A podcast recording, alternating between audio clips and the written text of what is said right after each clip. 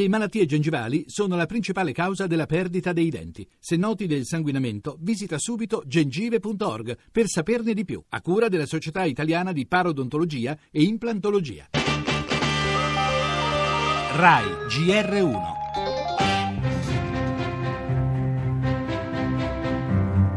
Abbiamo avuto la straordinaria notizia dal Tribunale internazionale, ho parlato qualche istante fa con il nostro Marò Salvatore Girone che potrà rientrare in Italia.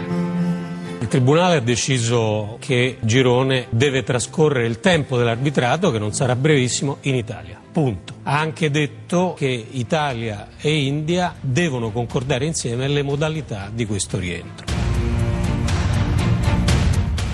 Quando questa notizia è arrivata in India le reazioni sono state abbastanza critiche, se effettivamente la Corte dell'AIA dice dovete ritornare di nuovo davanti alla Corte Suprema indiana riafferma l'autorità di Delhi su tutto quanto il processo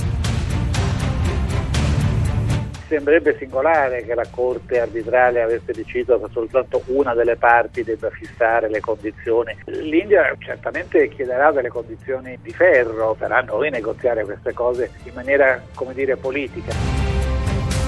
Voglio soltanto attenderlo qui. Per questo periodo potremmo ritornare a essere una famiglia serena.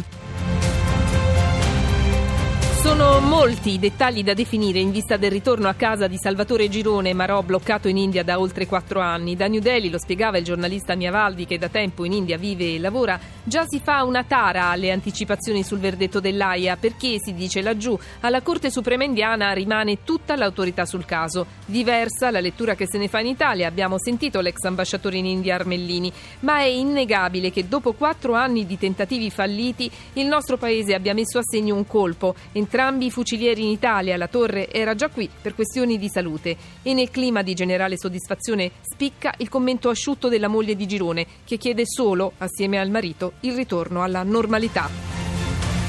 Le altre notizie, referendum costituzionale, Renzi lancia la campagna per il sì, saranno 10.000 i comitati che faranno campagna, Popolare Vicenza, stop di Borsa Italiana alle quotazioni del titolo, giù i bancari, cronaca, si allarga l'inchiesta sulla pedofilia a Caivano. Dopo la morte di Fortuna chiesta la riesumazione del corpo del piccolo Antonio. Parleremo anche di una importante sentenza della Cassazione, rubare per fame è stabilito non è reato, assolto un clochard.